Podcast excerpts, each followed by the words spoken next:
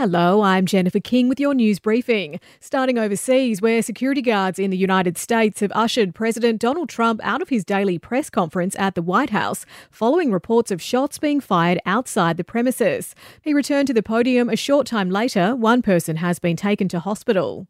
Back home, and two people have been treated in hospital for smoke inhalation after fire engulfed more than half of their Cloverdale home. It started around 10 o'clock last night. The cause is not yet known, with the arson squad to return to the scene this morning. Detectives are also trying to determine the cause of a blaze that's destroyed part of a Beckenham house overnight. It's believed a front window was smashed before the fire started. Three people are in police custody. Freight could soon be entering the state from a port in Kwinana, with millions to be spent by the state government on the next stage of planning for the outer harbour, which could see Fremantle Port close by 2032. Ports Minister Alannah MacTiernan says there is no option to do nothing. And underpin and support all of those magnificent industries in Western Australia that rely on this port.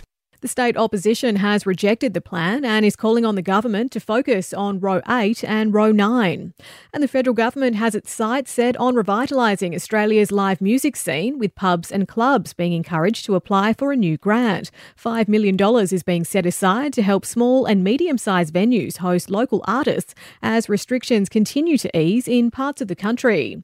In sport, Fremantle has snapped a six year losing streak against Hawthorn, running out 16 point winners at Optus Stadium. Stadium last night. The Dockers led from start to finish, giving them back to back wins for just the second time this season. 22 players committed to executing their roles, and um, you know the contest is clearly a part of that. But I feel like we're playing with good method, um, which is giving us more opportunity to win the contest. Coach Justin Longmuir speaking there. In yesterday's other game, Tom Hawkins kicked five goals in Geelong's 59 point thumping of the Saints. 17 the top in Perth today with showers easing. The wet weather is set to continue tomorrow with top temperatures of 16 degrees. Download the briefing, the daily news podcast with Tom Tilley. In today's briefing, the fun police expected at weddings. Listen for free on the Podcast One Australia app.